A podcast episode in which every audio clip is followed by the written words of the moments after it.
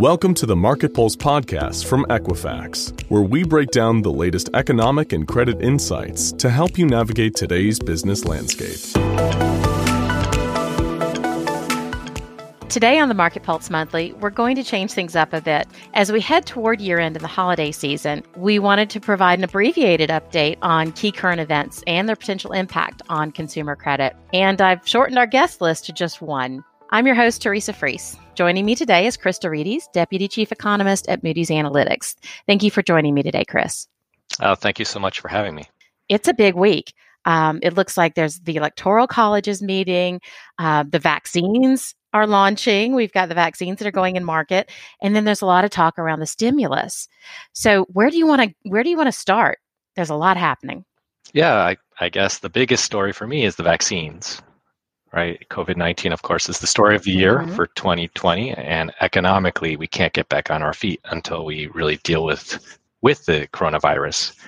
And so the vaccines give us the most, the greatest hope uh, for finally putting this uh, behind us and starting to move on. It'll be a different world, but uh, certainly better than uh, what we've been through in 2020. Certainly. And I know that, you know, consumer confidence, I think the Michigan index came out today and it seems like it was a little down, but, you know, confidence has to be ticking up now that we're actually moving forward with the vaccine.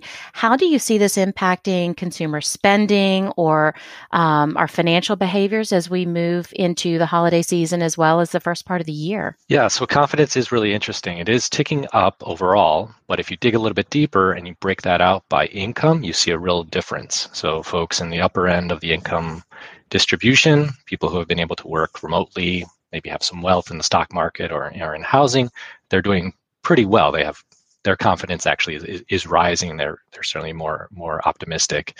Folks at the other end, even though we do have a vaccine, you do see a little bit of uh, uptick in their confidence. They're still struggling and they're quite worried about the economic future here between now and when those vaccines actually arrive to the to the full population. So for the retail environment, I think you're going to see those uh, those trends playing out. You're probably still going to see lots of demand for the essentials, groceries, you know, household goods, as people are still preparing to hunker down here.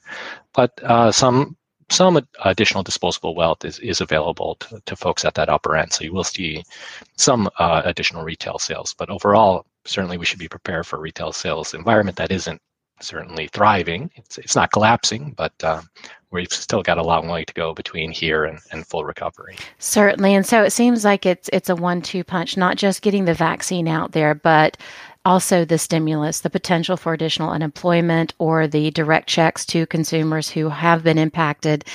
I know that, you know, in reading the the news today and there's a lot of movement on that front as well. What do you foresee happening as Congress meets to decide on now? It seems like two split, a split package. So, two different packages they're discussing now? So, still lots of uncertainty uh, in the air there in terms of what actually happens. Uh, and we've been going back and forth within our own economics group here in terms of uh, understanding what, what Congress will actually agree to. I think that the need for additional stimulus is, is known. I don't think there's much debate in terms of having to provide some additional support again until we get that vaccine really working its way through the economy. A little bit of a political uh, tea leaf reading here, uh, trying to, in terms of trying to understand what, what's going to happen. My best case scenario actually would be uh, some type of deal that gets us to February. So kick the can, if you will, down the road until the next Congress, next administration. That to me seems like the most uh, plausible path at this point. It would be great if if we actually do agree on a, a, more comprehensive package, remove some of that uncertainty, but at least let's let's move on and, and at least get uh, folks uh, to February. The real problem we have here is the fiscal cliff, with so much of the stimulus set to expire right at the end of the year.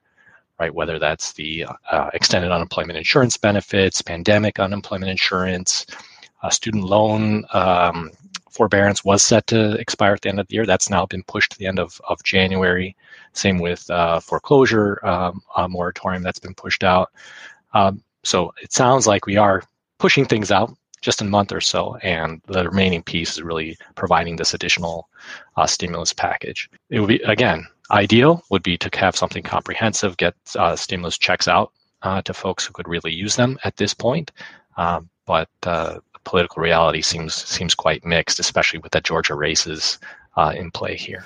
And so that's that's one thing I hadn't heard. So thank you for pointing that out. That student loans and the eviction moratorium have been pushed out a month to the end of January. So at least by another month. Uh, the, the foreclosure moratorium. So the eviction moratorium is still scheduled to, to expire at the end of uh, the year. So that is uh, that is very concerning uh, because we have millions of households who have indicated in surveys that they have very little confidence in being able to make their next month's payment. You have uh, millions who are already well behind on their um, on their rental payments, and so there is a, a real risk that you could see a, a, rise in evictions potentially in the middle of this spike in uh, in the pandemic, and that certainly is negative all around. Right? Negative for public health, negative for the economy, negative certainly for the affected families. So I'm hopeful that at least again we'll get something that covers us, puts a patch in uh, until we can come up with something more comprehensive. What do you think the chances are that I know that they're trying, Congress is trying to push something through this week? I think there was the one week um, additional time that, that Congress was given. What are the chances that we will see some form of PPP return or that direct check payment or extended unemployment benefits that will have that short term fix this week? That'll be decided. What are the chances? Yeah, I'm hopeful. Um, but given that we haven't been able to put something together so far, and you have that uh, political reality of the Georgia races out there, I'm not I'm not terribly optimistic. Right, that certainly would make uh, uh, that would be a nice holiday gift, I think, uh, to the American people if we could actually put something together. So, how do you, you know, if we tie this all back to consumer credit, small business credit, impacts not only to lenders, but even to, to the telecom industry or utilities and retail? I think we touched on retail already, but what are some additional impacts that we might see um, in the credit industry? The vaccine news certainly uh, has bolstered our confidence around our longer term outlook. So looking out six, nine, 12 months uh, from now, we see certainly a brighter future than we did just a, month ago, right before the vaccine news actually came out. So much more confident in terms of the, of the recovery and the strength of recovery on the other side of the pandemic. Presuming we do get those vaccinations out and we're, and we're successful, much stronger case there, and that should lower the losses and actually lead to some additional borrowing a little further out. Where we have the uncertainties between now and then and and that's where the stimulus uh, comes comes into play to to my mind. So when we think about uh, say telecom or uh, any type of unsecured uh, lending, that's uh, that's certainly um, something that uh, would be at risk of potential losses or delinquencies in, in, the short term. Mortgage is somewhat insulated by extended forbearance programs, and I, I do expect that the foreclosures will continue to get pushed off into the future. So that might uh, avoid a uh, sharp uptick in, in losses, uh, certainly in the in the short term. Uh, but again, I think there is some some uncertainty there, particularly for those unsecured credits that that are out there. And then we touched very briefly on electoral college being another big thing happening this week do you see any impact or do you feel that you know people have already baked it into their expectations or businesses even um, of what that decision will be coming out of the electoral college that that's meeting today and as we move into the new year? More uncertain of course is the uh, the georgia elections, the Senate elections. I keep coming back to that. That's the part that uh, I think is giving um, businesses uh, some pause, perhaps, before deciding how they want to position for the future. Who controls the Senate is going to have. Uh, or going to make a big difference in terms of what type of fiscal programs might be uh, might be introduced in the future, and the, the, the path of government going forward. So I think there's much more uh, much more more eyes are focused on that uh, outcome than the electoral college itself. This should be uh, a formality. Sure. And, you know, I'll give a little public service announcement there. Today starts early voting for Georgia. So, those of you who are fellow Georgia residents, make sure you get out and vote. Um, that is a very important vote. So, thank you for underscoring that too, Chris. Anything else that is really happening current event wise today that, that we might want to touch on while we've while we've got you on the line?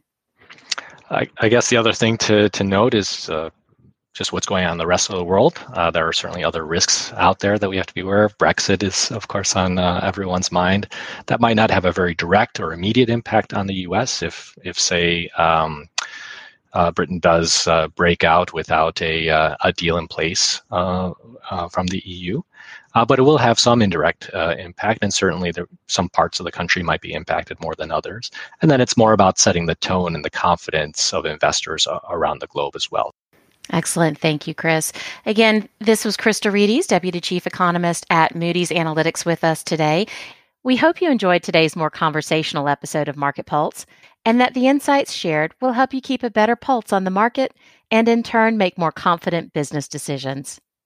To access the latest consumer credit and small business insights, contact your Equifax account representative today or visit us online at equifax.com forward slash business. You might also enjoy checking out Moody's economy.com for the latest economic updates. Be sure to check our show notes for more details. If you enjoyed the insights shared today, we invite you to subscribe to this podcast series. And please post a review to let us know how we're doing. To suggest topics for a future podcast or for the Market Pulse webinar series, you can also email us at marketpulsepodcast at equifax.com. Speaking of webinars, in case you missed our December 10th Market Pulse webinar, you'll find a replay at equifax.com forward slash Market Pulse. You can access a replay of any of our Market Pulse webinars, as well as a copy of the slide decks and our latest weekly credit trends reports here as well. That's all the time we have for today. Thank you once again to our guest, Chris deRitis from Moody's Analytics, and be sure to tune in next month for the Market Pulse podcast series from Equifax.